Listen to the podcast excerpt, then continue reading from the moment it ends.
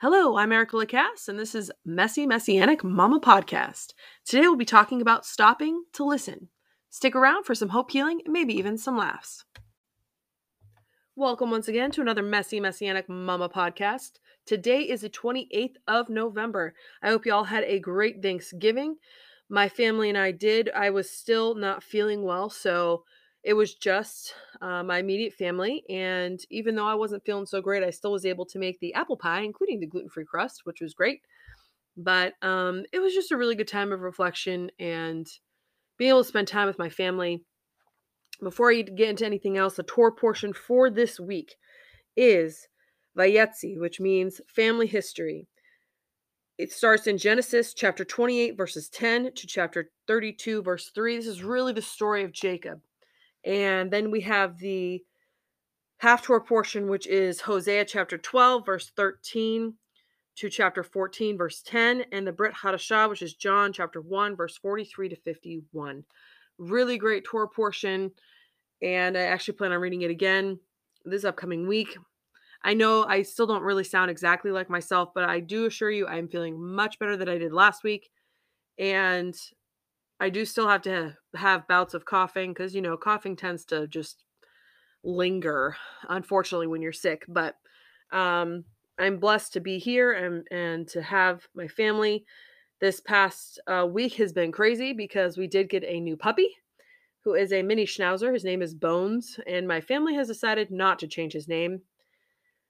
Not my decision. I'm just going with it. And um, he's an absolutely adorable little dog who's going to spend, be able to keep our other dog company, especially uh, during Saturdays when we are not home because of us being at our congregation, Beth Simka. So very excited to have him. Excited we were able to have a really good Thanksgiving. I was also excited to be able to spend time with some friends that I have not been able to spend time with for a long time. Uh, my best friend, her family, they live about an hour away, and typically we just don't see each other. She actually had twins this past year, so she's been busy. This is actually, she now has six kids, so she's beaten me in the children department because I only have four. But um, they're just a blessing, and it was really great to be able to spend time with them. We went to a place called Mike's Farm. If you live near us, uh, you have an idea of what I'm talking about. It is a farm, first and foremost, but it also has a lot of different things. It actually has a restaurant, which I can't eat at because of my uh, allergies. It has a rather large gift shop. It actually now has two gift shops. And it also has like a barn with animals and things. So that's where a lot of people go for um, field trips and things. It's, you know, just a sightseeing type thing. But they also have a thing where they have these hay rides. During the uh, September to October months, they have like a hay ride during the day where you can go and pick out your pumpkin or whatever. But later on in the month and uh, the end of November, December, they have the hay rides. So you can go look at Christmas lights and things. And you're thinking, why, why are you even talking about this, Erica? You don't even, you know, celebrate Christmas. You are absolutely right. I do not celebrate Christmas. I will tell you though, the hay ride for me is a family affair where we all can actually enjoy each other's company out in nature. In fact, at the beginning of the hay ride for a good five to ten minutes, you're actually staring up at the sky. It's just completely dark. And you're just staring up the sky just in wonder and awe because it's far away from everything else. So there's no lights to impede your vision. It's just gorgeous. The other thing that I absolutely love, and it's the it's the redeeming factor for me for this ride, is they have a lot of different uh, lights and things. They have, you know, the, the flag, but they have this one area where they have a big, big American flag. And they play I'm Proud to Be an American. The tractor, the guy who's driving the tractor, stops the tractor. He stands up and they do the Pledge of Allegiance. And everybody in the hayride stands up and does a Pledge of Allegiance. People are like, wow, I didn't know you were so patriotic. I actually am rather patriotic simply because we have no idea how good we have it in this country. And I think that it's foolishness not to show appreciation for what our founding fathers gave to us. And this is just a small way of me doing so. I remember those of my family who chose to serve, my husband, my father, my grandfather, my sister, those are just to name a few, you know, just in the, you know, closer future time or present time. And for me, it, it's just important that we do that because I think when we stop forgetting how blessed we are, we become complacent. So for those of you, if I get angry emails, I just understand that's the reason that I thoroughly enjoy it. I enjoyed going on there with my best friend because she knew exactly what it was. She's like, are you singing? You know, because she wants to know if I'm singing along with Proud of Being an American. And it was just a really nice time for all of her family. We actually took up basically half the whole hayride because we had nine people with us. I think she had fourteen, and then we had, you know, another family that came as well. Um, so it was just a really great time. I really enjoyed seeing them. I see them about maybe once a year if I'm lucky, and all of them, including her sister and her brother-in-law and her mother, I'm lucky to see maybe once a year. So it was just really nice to have that family time, which made me think, stop and think. I'm going to get to the point of this, I promise, where I'm, you know, I'm sitting there on this hayride with my husband, and I'm looking across and I'm seeing my best friend and her husband. And I'm seeing um, the other family that came with um, a fa- mother and father and two two girls. And I'm seeing her sister and her brother-in-law. And they're still married. All of us are still married. Contrary to what the world likes to let make us think, that we're, you know, uh, marriage is not something that is even necessary anymore. It's not something to be praised or be excited about. It dawned on me today, as I was thinking about this podcast, how blessed those of us who have come from a home with two parents, with a mother and a father, truly are. Now, if you know my backstory, you know my backstory is not fantastic. Did I have an ideal childhood in many respects? Yes. I had a much better childhood than many, many people out there. But in some respects, I did not, when it comes to the relationship I had with my father.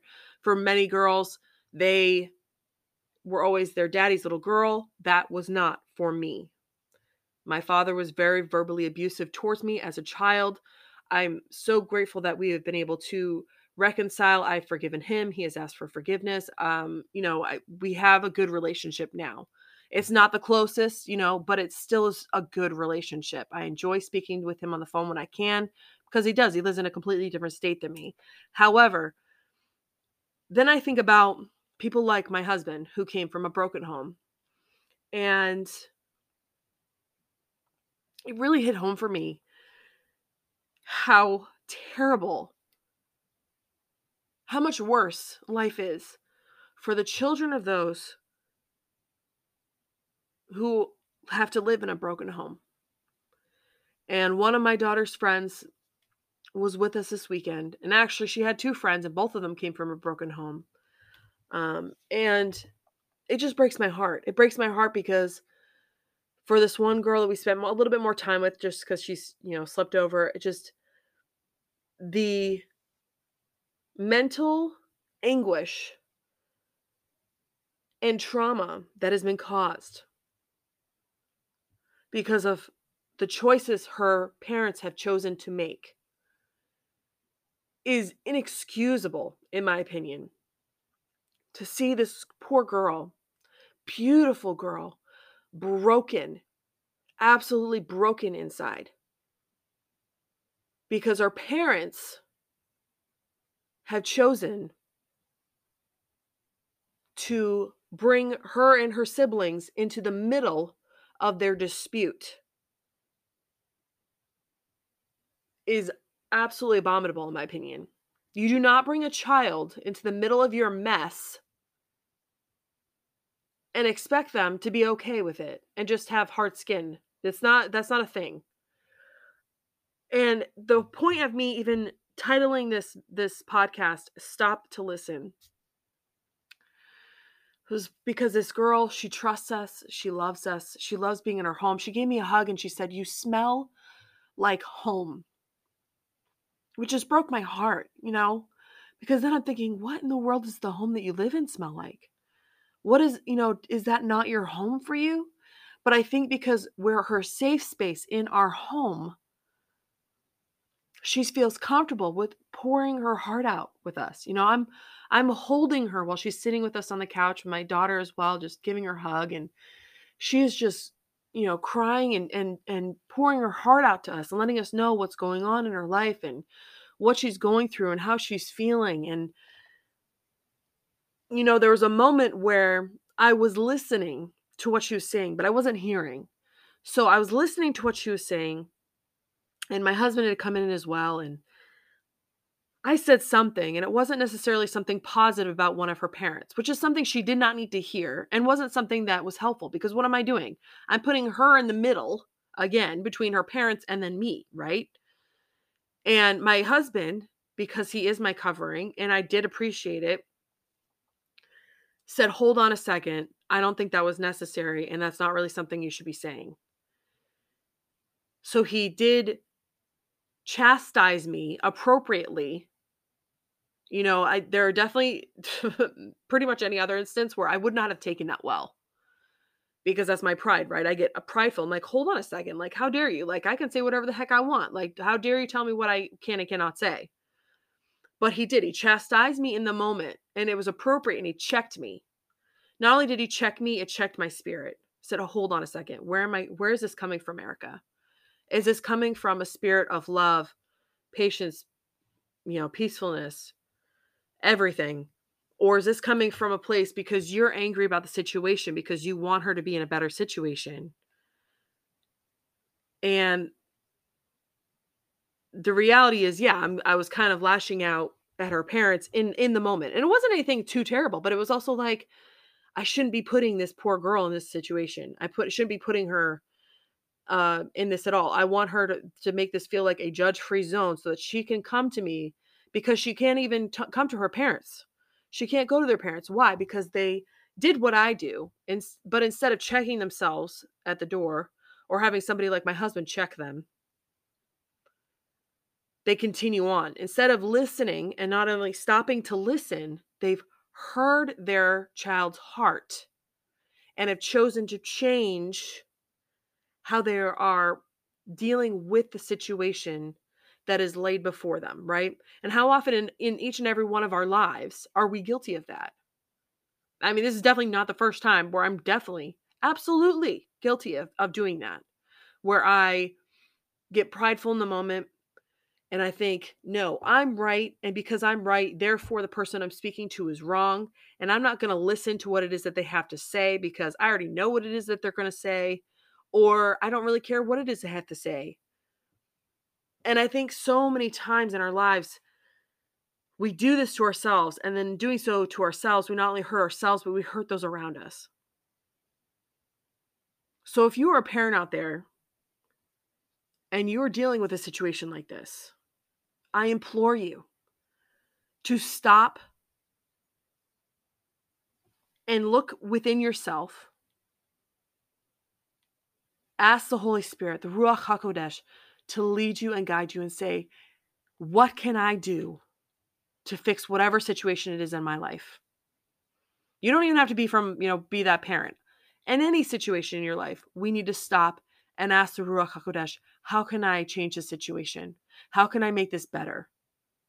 Not just for myself, but for those around me. And the reality is, we should be the last ones we're thinking about. We should be thinking about the people around us, especially when it pertains to children. I think this is why children get basically just run over, railroaded when it comes to divorces and separations and anything of that nature. They get absolutely railroaded. It's terrible. And I'm thinking, you know, I'm looking at my kids, I have this conversation with this beautiful girl, and I'm thinking, how can I make this better for my own children? My husband and I are not separated. We do live in a, we are in a loving marriage, and we choose to work it out instead of walk away. We, instead of separating, instead of divorcing, we choose to wor- to work it out. How can I make even this good situation better for my children? Not for my own sake, but for their sake. How can I make our relationship better, wherein they feel like I am their safe space, safe space, and they can talk to me? Because I don't want to be that parent either, where they go and talk to other people about how terrible their life is at home. I don't want that. I want their life to be as God-centered as possible, because if that's the case, then their lives will be better off no matter what. And I think, especially in situations like this, you know, that there are, both of these parents profess to be believers, and they're tearing their child apart, because they're holding on to their anger, their hatred, and their resentment and bitterness towards each other, and they're putting their child in the middle of it. Well, what's your mom saying about me? Well, what's your dad saying about me? oh, well, this is what the court said. Oh, this is what the court said about this. And it's like, your child wants to have a relationship with you. They don't want to know about your court proceedings. They don't, don't want to know about what's going on with, well, your, you know, your mom's not texting me right now. Your mom's not speaking to me right now. Well, your dad's doing this, your dad's doing that. It's like, why? Why do you need to bring them into the situation? Instead of stopping and listening, because I, I asked her, like, have you talked to your parents? Have you talked to them about this? They said, she said, yeah, but they won't listen to me because, you know, both of my parents think that they're right. So it's that mentality. And I had that mentality for a long time. And sometimes I slip into that sometimes too, right? Like you go back into your flesh, flesh, right? Where it's like, I know I'm right. Therefore, because I know I'm right about everything, anyone who disagrees with me is automatically wrong, and I'm not willing to listen to them. Or I'm at least willing to listen, but I'm not actually going to be hearing what they're saying to me. And to me, it was just a big eye-opener for me this weekend, because it's not something I think about. I really don't, because I didn't come from that background. My parents were together. And, you know, their marriage has not been one hundred percent either, because no marriage is. But they did set a, a pretty decent precedent. I did not grow up where my parents were constantly bickering and yelling and screaming in front of me. That was not a thing in my household. Like if my parents had an argument, they did it behind closed doors, which is the way that you should do it. You should never, ever argue in front of your children. Now, Ben and I absolutely have slipped up. I'm just throwing that out there. I am not professing to be a perfect parent. I am not a perfect parent. I am far from being a perfect parent. But I think the difference is, I'm actively trying to become a better human being. And I think as believers, especially if you're professing to be a believer, that should be the goal, to be more like Yeshua, to be more like our Savior. And we can't do that when we're holding on to past grudges, can we? And this poor girl has been, you know, just pulled through the ringer. Simply because those in authority over her life have chosen not to stop and to truly listen. You know, and I think I talked about it last week, or maybe a couple weeks ago, where in Matthew, Mark, Luke, and John, I think it, all of them, it talks about how Yeshua says, let the little children come to me. For in order for you to even enter into the kingdom of heaven, you need to be like one of these little children. And I don't believe he's talking about the little child that's been through so much trauma and pain, they don't know how to function.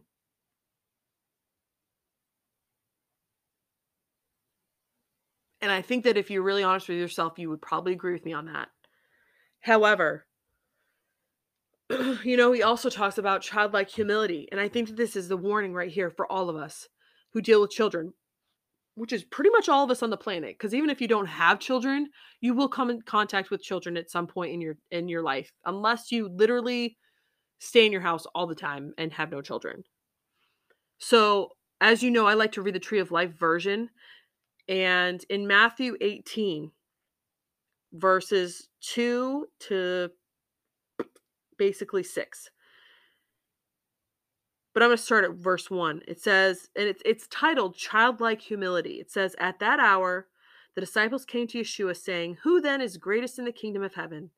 And he called the child to himself, set him in the midst of them, and said, amen, I tell you, unless you turn and become like children, you shall never enter the kingdom of heaven. Whoever then shall humble himself like this child, this one is the greatest in the kingdom of heaven. So right there, he says, whoever will humble himself like this child. It doesn't mean have tantrums and be extremely immature. It means you're humbling yourself to come before your Messiah. And whoever welcomes one such child in my name welcomes me. But whoever causes one of these little ones to trust, who trusts in me, to stumble, it would be better for him to have a heavy millstone hung around his neck and to be sunk in the depth of the sea. I don't know about you, but as a parent, I've absolutely thought about doing like of that, that verse so many times, because it's like, man, I want to make sure that I'm handling how I treat not only everyone around me, but especially children. Children are an absolute delight and gift from God. Yes, they can be annoying and have tantrums and, you know, really just test your patience. However, that does not change the dynamic. It does not change how we are to treat them. So I just want to encourage you this, this next upcoming week and even throughout your life. It really goes back to the golden rule, right? Treat others the way that you would like to be treated. How can you love God if you can't even love your neighbor who is made in the image of God, who you can see, right? Just encourage you to think, stop, and listen. You know, there's, I can't tell you how many times in my lifetime, I don't know about you, I've been told on a regular basis, you know, Erica, there's a reason we have one mouth and two ears. Or even one mouth and two eyes.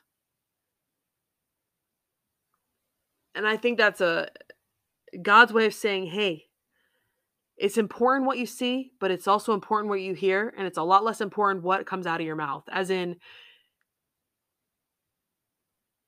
you should be reading my word. So what you see, keeping the things that you see that are, that are pure, that are clean, that are pleasing to me. And what you hear, that you actually hear it, same thing, that is pleasing, clean, and, and pleasing to me, but also that when people speak to you, people that are made in my image speak to you, that you not only listen, but you hear what they have to say, and then you use the brain that it's all connected to, to think before using that one little hole in your mouth, you know, in, in your, your face, your mouth, before speaking. And those that know me know I tend to speak straight and fast, and that is very dangerous. Because I can end up hurting people with my words a lot easier than I hurt them any other way. And so over time and for many, many years, I've worked diligently and very hard to think before speaking. Am I perfect? Absolutely not. And I absolutely slide when it comes to that. But words matter. Speaking life and speaking death matter. Choose your words wisely, and instead of choosing to speak quickly, choose to listen slowly and hear what it is that Adonai would want you to do in every single situation of our lives. What the Ruach HaKodesh is leading us towards to become more and more like our Savior Yeshua.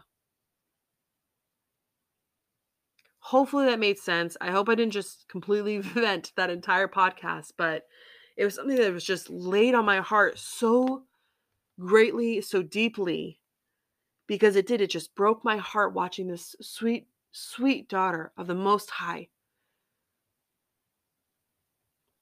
so confused and hurt because the people who are supposed to be taking care of her are the ones who are tearing her down. So please, please, please, as you go about your day, as you go about your week, your month, your year, think. Let us all think before speaking. Think before responding to an email or something on social media. Think before we, we speak out in anger against our children. Now, as I do every single week, I'm going to leave you with the Aaronic benediction. It was funny because I heard my husband say this to our congregation this past week, and I was thinking, man, it sure sounds like you said ironic.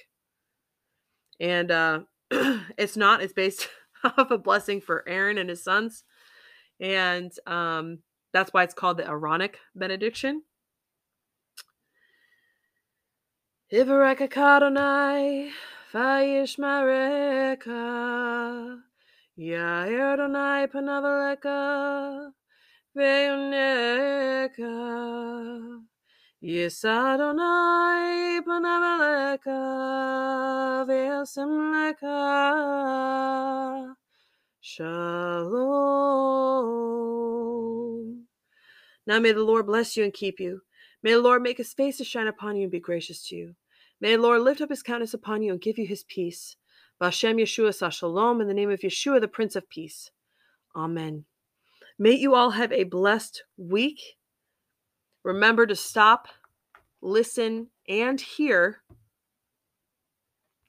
And I pray that you all will just be safe and joyful in the Lord. And hopefully you'll tune in again next week. Shavua Tov.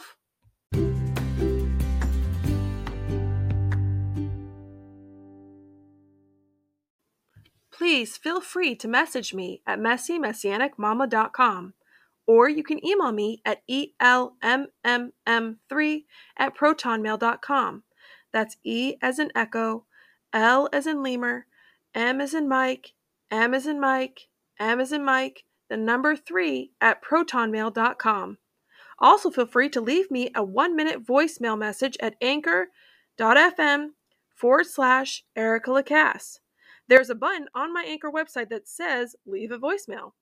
Thank you so much, and remember to leave all messages short and sweet and to the point, and I look forward to hearing from each and every one of you.